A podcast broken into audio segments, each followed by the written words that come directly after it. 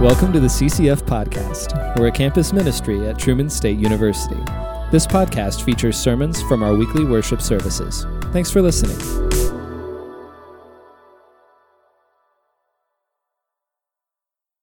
Good morning, everyone. Great to see all of you. We have uh, Logan Morris's dad here, right here this morning. Welcome, sir. Not only the father of Logan Morris, but also Luke Morris, who, sorry, Logan, but for the first two and a half years, I always instinctively thought Luke and had to correct a Logan. You are your own special person. And we're going to miss you soon. Um, who else is leaving at semester? December, you're graduating, not going to be here handful of folks. Man. there are lots of options for why you may not be here in the spring. Um, man, I do hope that uh, you guys will sign up to um, share with us at uh, senior night here in a couple of Wednesdays. Um, it's great to hear um, your brief testimonies of what um, you've seen, what God has done um, in you in your time here. Um, so we we do hope to hear from from each of you there. Uh, if you haven't been around, we're doing a series this semester on the crucifixion. Um, and so we've uh, had a few staff people run us through the passion accounts in each of the gospels. Um, Nat just finished up those gospel accounts with John um, the last time we were here. Um, thank you, Nat. Thank you, other staff.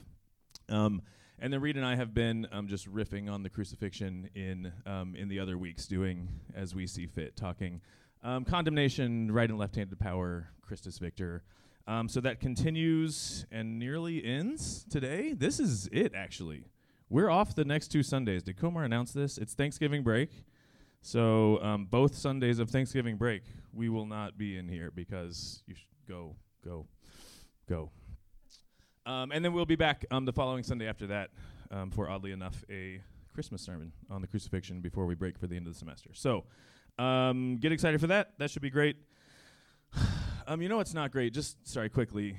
I wrote it on here because it looms large in my imagination in my psyche. Um, last night, I was at my office, my glorious office, which I love the warm glow, the late night office, um, rocking the microphones occasionally. I was sitting there, I was cranking for like two and a half hours solid on the sermon, getting into the scripture I was going to use, um, plotting out some stuff, sitting a lot. And uh, I was like, I should stand up so my legs don't cramp because my legs cramp. So um, I stood up, stretching. I was going to go get a drink of water, and I turned um, toward the south window in my office, and there, the little devil had been sitting over my shoulder, watching me the entire time. Is this enormous bat? It's like this large, and it's just it's it's like right at this is six o'clock or something. So it had just gotten dark, and I'm looking. I was like, oh, it's been daytime. You've just been sleeping there, you little monster. I hate bats. I hate bats it was just it was hanging right there. So I was like. There were like girls downstairs in the kitchen cooking for Babe's Giving today, and I was I just stood there safely in the doorway looking at it. I was like, I have a tennis racket right here for a time such as this. and I have a lot of experience because the CCF house is a freaking bat infested hellhole forever. It's been mostly fixed the last couple years, so I've gotten like lulled into complacency, like, oh, I feel safe studying and writing a sermon in my office. I should not. I will never again. And uh, so I stood there with the tennis racket because if, if a bat starts flying, tennis rackets are magic. It just pops it right out of the air. It's no problem.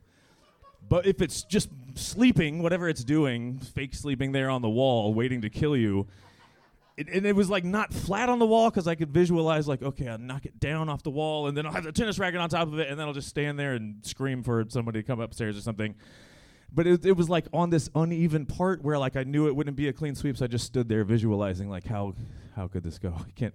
Do I? Uh, um, finally, like ten minutes later, I called. I sent a picture of it to Reed, and um, he called me back. I waited till he called me back. I just stood there with the tennis racket in my hand. And um, I don't know if you know this, but Reed is um, a master bat. I won't say slayer. I'll say capturer, just in case. And uh, he he had an infestation in his house. He's he's now he's I don't it's not I don't understand. It's not human. He just walks in, walks up the stairs, puts his work gloves on, little plastic bag, could have a hole anywhere in it, who knows? Just a little plastic bag like a dog poop bag, bag turned inside out on his hand, walks over there, he's like, Oh, it's a little too high. Boop, chair, doot doot. Just grabs it like a freaking maniac. I'm like in the hallway with the with the tennis racket, and he's like, "Ooh, getting kind of awake." I was like, ah! "How do you know it's not gonna burrow through your glove?" And he just goes, "Do do do," and then takes it. And I don't know, he probably has like a collection or something. But um, he took it away. I'm I'm sorry. It's it's uh, I couldn't.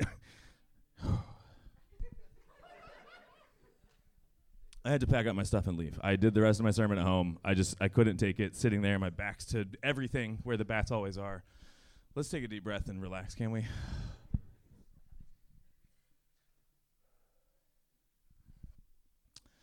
I'm very unrelaxed. You know what is not soothing? Um, a crucifixion. Let's hear this uh, scripture right here. It's from Philippians 2. It's our text for the morning. Um, it's the first chunk, and it goes like this. So, if there is any encouragement in Christ, any comfort from love, any participation in the Spirit, any affection and sympathy, complete my joy by being of the same mind, having the same love, being in full accord and of one mind. Do nothing from selfish ambition or conceit, but in humility count others more significant than yourselves. Let each of you look not only to his own interests, but also to the interests of others. Have this mind among yourselves, which is yours in Christ Jesus, who, though he was in the form of God, did not count equality with God a thing to be grasped, but emptied himself by taking the form of a servant, being born in the likeness of men, and being found in human form, he humbled himself by becoming obedient to the point of death, even death on a cross. Therefore, God has highly exalted him and bestowed on him the name that is above every name, so that at the name of Jesus every knee should bow, in heaven and on earth and under the earth, and every tongue confess that Jesus Christ is Lord, to the glory of God the Father. Amen. Um, the first part of the chapter from Philippians 2, often referred to as um, an early hymn. It, it, has a hymnic quality to it, um, this, this praise of Jesus. Um, but really um, pointing us to a, a, picture of, of the cross and um, an explanation of uh, what happened at the cross, what God was doing, um, what the cross means. Um, so this is going to be our text for this morning. Um, and uh, really, I have one simple thing um, to offer for us here this morning as we consider the, the meaning of, of the cross. Like, what is Jesus' crucifixion? Uh, wh- what did it accomplish? What was it about? what does it mean for us now? what are the implications of uh, the fact that God became human and when God became human, um, ended up being murdered by, by the people that he loved. Um, and I have a, a very uh, simple, p- potentially controversial claim for us this morning. Um, that is, uh, at least, the cross means uh, peace. Not controversial yet, right? Raise your hand. Any controversy? Feel good? Um, the cross at least uh, means peace. That's what that's what's happening um, when Jesus is on the cross. And um, the sermon um, has a title actually. It's called "Trampling Over Death by Death." Peace through nonviolence via the cross. And so the second part um, that I want to submit to you this morning is that um, the cross means peace. Um, and at the least, again, um, for us as Christians, for us as people of the way of the cross, um, that peace cannot mean less than nonviolence. Um, it means more certainly, uh, but it cannot mean less than nonviolence. Uh, and and this is um, actually it's it's not like a peripheral kind of if you have the time to get into it, look into the history of um, nonviolence, but really um, the the scriptures. This this Philippians two passage certainly um, what the gospel writers are doing, um, all manner of reflection um, on the cross. Uh, everything in Revelation is just an extended look at hey, remember when uh, when God let Himself be murdered? Uh, wh- what does that mean for us? Well, at the at the very least, um, it means that for us, violence is not an option. As as we live um, as people who follow um, a murdered Messiah, at, at the very least, um, violence is is not the answer. It's not an option. Um, and so, what do we do instead? We have thousands of years of uh, church history and struggling to try to live as the body of Christ on earth um, to figure that out and to screw it up in all kinds of ways. And life is really hard, even life uh, as Christians in the church who are committed to this story. Uh, but here is uh, my contention this morning uh, the cross means definitely not less than uh, that there is peace with us and God, that there is peace um, with us and each other um, through nonviolence. um, some of you may uh, be familiar with the term pacifism. So, a pacifist, um, someone who usually like objects to war, uh, but in a broader sense is um, for nonviolence, perhaps. And um, there's a there's a problem with um, this idea of of pacifism that you you might get um, from reading the things about Jesus and hearing um, him as a, a, lamb led to the slaughter and seeing Jesus as um, a weak. He's described as a weak, not a, not a person flying in on chariots, as our psalm talked about, uh, but trusting in the power of God to accomplish what um, Jesus set out to accomplish. Um, and, so, and so you may think of uh, pacifism, of nonviolence, as being passive, essentially trying to avoid conflict, laying low, um, letting things play out as they might, but not uh, joining the fray, and certainly not um, using any kind of force. And um, the more over the last uh, five or ten years, as I've um, read like some um, peace theologians, and uh, really there was a whole crew of CCFers, I don't know, ten years ago. Um, a lot of them are like Mennonite Anabaptisty now, and I used to have lots of conversations with these guys. Um, this was back uh, when I was much more skeptical and would have um, heard this as a much more controversial kind of thing. Um, I, who was this close to joining the army instead of going to college, and uh, I, who love a good fight when the time is right, and all of that. Um, but I used to have conversations with um, with these guys a lot, and I've, I've just reflected on those and kept up with them, and um, read more and more, and and actually just uh, the more I learn about um, church history and theology, the the deeper I dig into Scripture, and and uh, especially Scripture in context. Like, what are the authors talking about here to these Christians who are in this Roman imperial system, or in the Old Testament when we did Exodus, and we have this contrast between imperial Egypt and God's people, and what's the nature of um, those competing kingdoms. Um, just uh, as I've, I've, preached here and dug into the scriptures with you over the last decade or so, um, it's, it's just become glaringly obvious to me um, that uh, the cross means peace through nonviolence, and that's been God's uh, idea from the beginning. It's been God's hope when we talk about um, God's kingdom and the nature of it. Um, all the descriptions, all the pointers toward it are um, things like peace and love, um, humility, mutual respect, flourishing, all this kind of uh, good and healthy stuff that God wants. Um, and in this world, still slightly beset by sin and death, where evil still uh, is, is, clutching and clawing, even though it's been defeated and it's on the way out.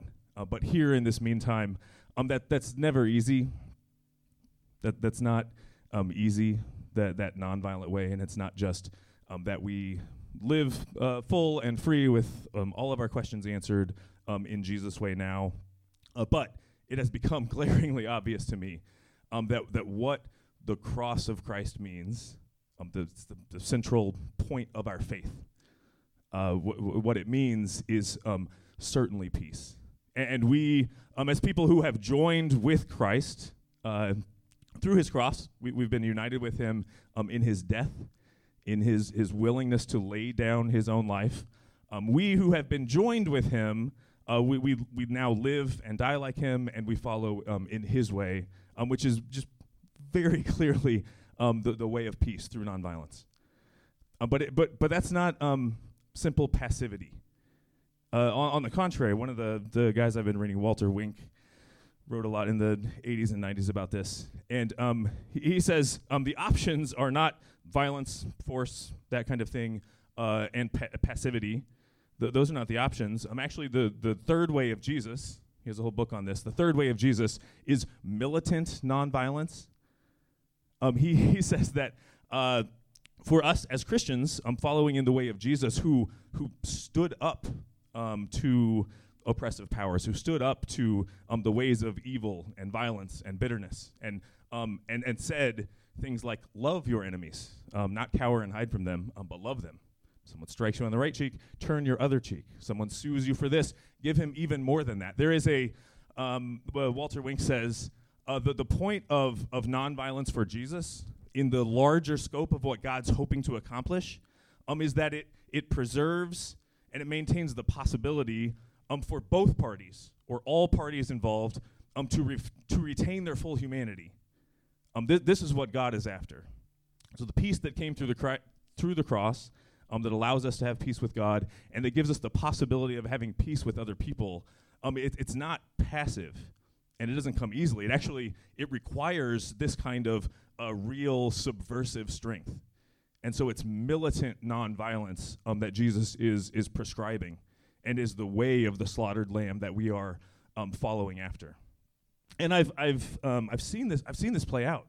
Um, violence, just the threat of force, is kind of it's kind of just like a lazy or or an easy option um, that really just shrinks the possibilities for uh, the kind of good that can happen, like the shalom that God envisions. Um, doesn't ever come through that. Um, it comes through intense struggle and, and really difficult decisions and, and truth telling and face to face encounters and incredible discipline and sacrifice.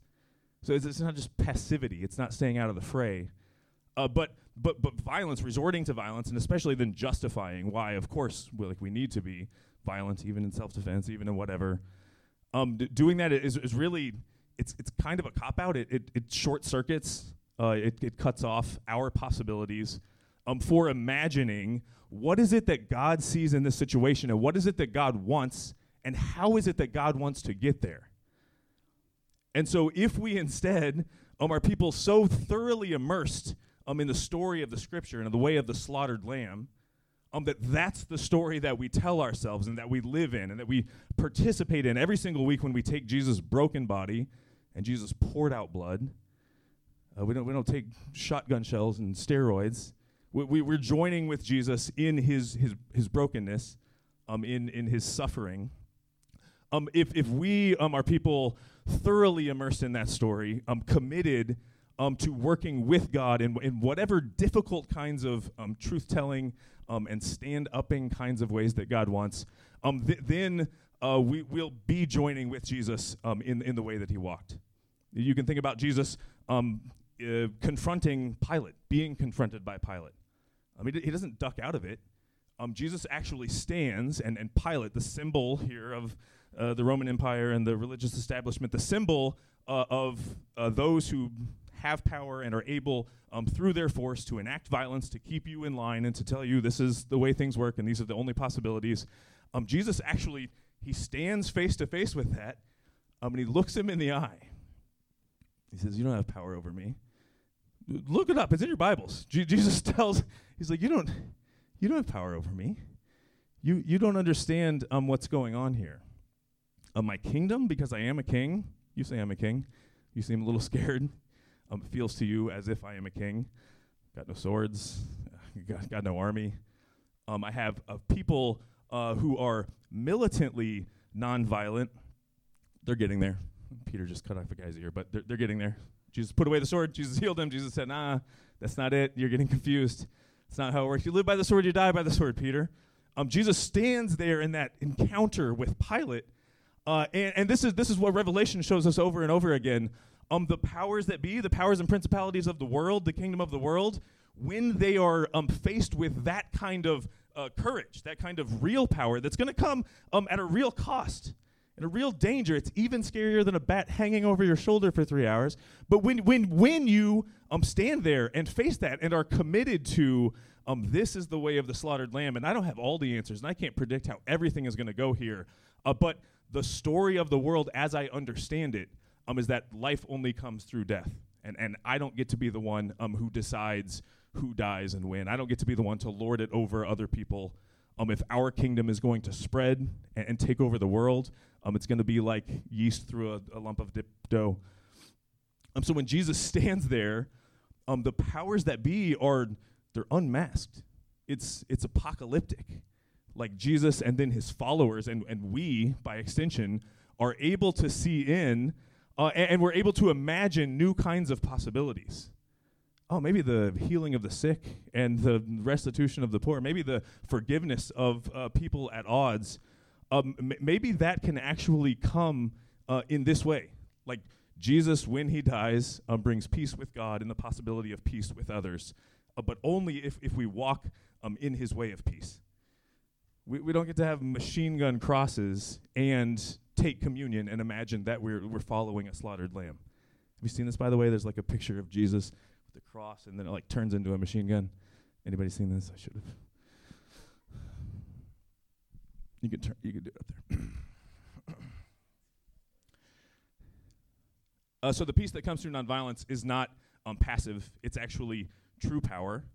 Um, and then w- when you think about the other um, scriptural stories and motifs that you know, talking again Revelation, thinking um, all throughout the Old Testament, uh, especially in the life of Jesus, the life and death of Jesus, um, things just start to fall in place in a way that makes it hard to conceive of the cross of Christ meaning less than peace through nonviolence. And um, there are a trillion hypothetical situations and objections. And, and what am I saying? That all of your military family members are automatically evil and this is just an.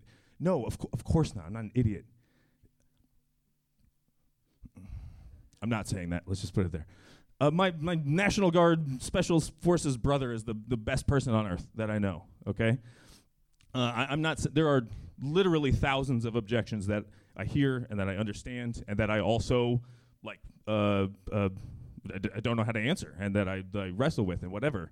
Uh, my, my point is um, that those kinds of peripheral, um, hypothetical uh, examples and fears or whatever, um, when they're they're put next to uh, the the center of gravity, when they're put next to um, the total picture, that if we just remind ourselves, like, what is the story that we live according to? Oh, right, good news. The gospel is um, Jesus suffered and died, and in that, bam, real life for us, for the world, for everything. Peace with God, peace with others. If we if we are uh, more fully saturated, uh, like to our bones, i- in our hearts, in the way that we think about um, how we interact with others, small scale, bigger scale, as a community, as a nation, gets impossibly difficult. Uh, but if if we, as people um, following in the way of the slaughtered lamb, um, if we say this is the thing we start with, and the thing that we know, and the thing that contains 95% of all the truth and beauty and power, um, and it's it's work and it's discipline for us to militantly live into that way, absolutely. Uh, but but its power um, is shown in in the goodness that results. Like the the body of Christ um, is intended to be uh, a, a shining example uh, of of the way that the way of Jesus uh, takes root and comes to life in the world. And there's a line in Revelation that's haunted me forever, in a good way. The kingdom of the world has become the kingdom of our Lord and of his Christ, and he shall reign forever and ever. Um, that, that pronouncement, um, that the, the world that we knew, um, the kingdom with its uh, power plays and imperial threats and violence and all of that, uh, that, that we live in, absolutely. We live in that world. But guess what? Um, that kingdom uh, at the cross has given way to the kingdom of our Lord and of his Christ. Here he is. Here's, here's um, the way that he is enthroned. You probably can't see this. It would have been better up there, but I really wanted to bring. Um, this uh, is, a, is a woodcut. There's a slaughtered lamb. He's spurting blood pretty cleanly into a little communion cup here. Uh, all of the, the elders and all of the world and everything is down here. Um, and, and this um, is where our eye is drawn uh, because this is the heart of things inside all our strugglings to figure out, well, what would it mean if somebody broke into my house and blah, blah, well, what would it mean if our enemies, blah, blah, blah, blah, blah. All of that, we got to work with it. Lock your doors, I guess. We didn't for a long time, and then a guy across the street literally got his arms hacked off, and Tad was like, we're locking the doors now. Okay, but um, we locked the doors. Uh, at, at, the heart, um, the, the, the power, the thing that, the thing that, no, sorry, there's no safety chain here, and I'm very nervous that this is going to fall. I had a dream last night. I just realized it was about this easel. Son and I were somewhere outside carrying like a 30 foot version of that, like up these stairs, and it wasn't working. Thanks for your help, son. uh, my point is that, that our imaginations um, are, are unnecessarily limited and have been co opted um, if, uh, if, if those objections overrule um, the, the weight of our central story, the gospel message. Um, it- it's there in communion every week, it's there in our baptisms. We are sacrificing ourselves. We're going down to join Jesus in his death um, that we might rise with him. And, and when we do that, Jesus doesn't arm us with all these tools of um, power and force and coercion. Um, Jesus says the only way that you're going to live and do it with me, um, and do it in the world in the way that God envisions, the only way you're going to do that is by willingly laying down your life, um, dying, and having your life given back to you by God. We, we can't go through that and then carry on the rest of our lives as if that didn't happen. Again, back to our machine gun crosses. The cross means um, not less than peace through nonviolence.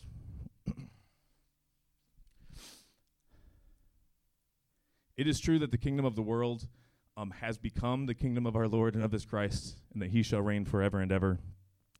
Uh, in, in that moment, um, evil and sin and death, those things were swallowed up um, think our, our Philippians passage. Uh, because Jesus willingly laid down his life, um, therefore God highly exalted him. Uh, and, and so, if, if we will um, look at the cross and, and understand that what happened there was that the old world um, it, it passed away. Um, God dealt with our central problem, which is sin and death. And God dealt with it um, not by rolling in tanks and crushing it, um, but by submitting to it. And paradoxically, mysteriously, in submitting to it and being killed by death, um, d- death is then swallowed up. Sin lost its power. Death lost its sting, and, and that's um, it's not obvious that that would be the case. Um, we we we feel that out by living that out. We prove it by um joining with Jesus and then going on to live it. Uh, and and you've I I hope that you've seen that. Um, in your brothers and sisters, uh, in the, the history of the church, in the, the present instantiation of the church, in your own life. Um, there, there, are a whole bunch of other ways, a whole bunch of other stories um, about redemptive violence. There are a whole bunch of other stories about how much power you need in order to enact what you want. Um, and then there's this story, which is really a weird story. Th- this gospel message is, is, is really strange, actually. And, and maybe we need to recover a little bit of that peculiarity It's really hard to be a Christian when you live in a global superpower. It, it, it just is. And so our, our, our imaginations have been co opted. And, and, what I'm asking for is, is can we um, look again um, and can we allow the weight of a murdered Messiah? Um, can we let that carry us through um, to consider these other objections and problems and what do we do with national policy and how do we handle this and that? Um, can we do that rather than the other way around um, where, where this just gets totally squeezed out?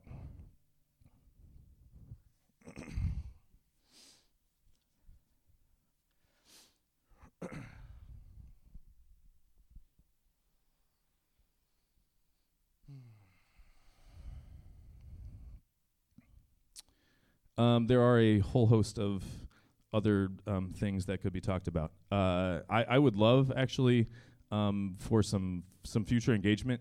Um, I'm, I'm, sure there are some people sitting here. You're like, I don't know what you're talking about. That sounds stupid, and that's um, great. And I would love to talk to you. And there's some people who are like, Yeah, I I've always suspected there's like something off about how can I both be a Christian who walks in the way of the murdered Messiah and think that it's okay for me to kill someone.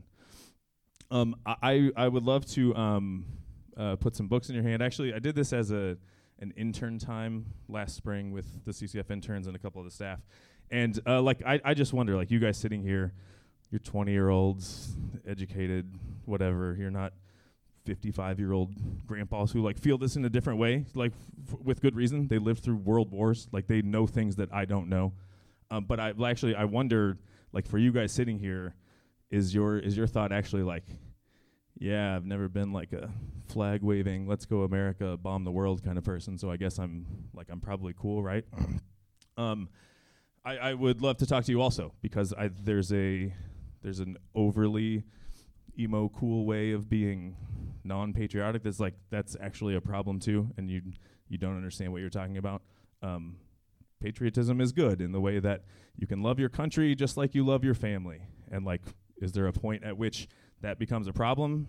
Like, yeah, if your family is like parking tanks outside the neighbor's house just in case, just to make sure, like that might be your love of your family maybe a little uh, overdone. Um, anyway, I would I would love to talk to you more. Um, please um, come to sermon discussion. Email me. Find me after service. Uh, I have a, a, packet of stuff with like some scriptures and some um, other readings. Um, I yeah, I would I would love to talk to you more. But to cap off today, um, would you stand with me?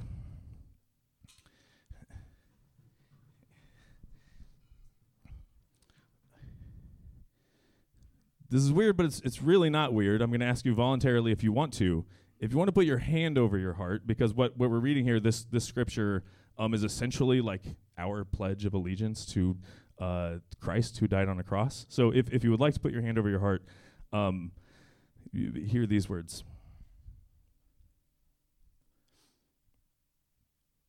So if there is any encouragement in Christ, any comfort from love, any participation in the Spirit, any affection and sympathy, complete my joy by being of the same mind, having the same love, being in full accord and of one mind. Do nothing from selfish ambition or conceit, but in humility count others more significant than yourselves. Let each of you look not only to his own interests, but also to the interests of others. Why?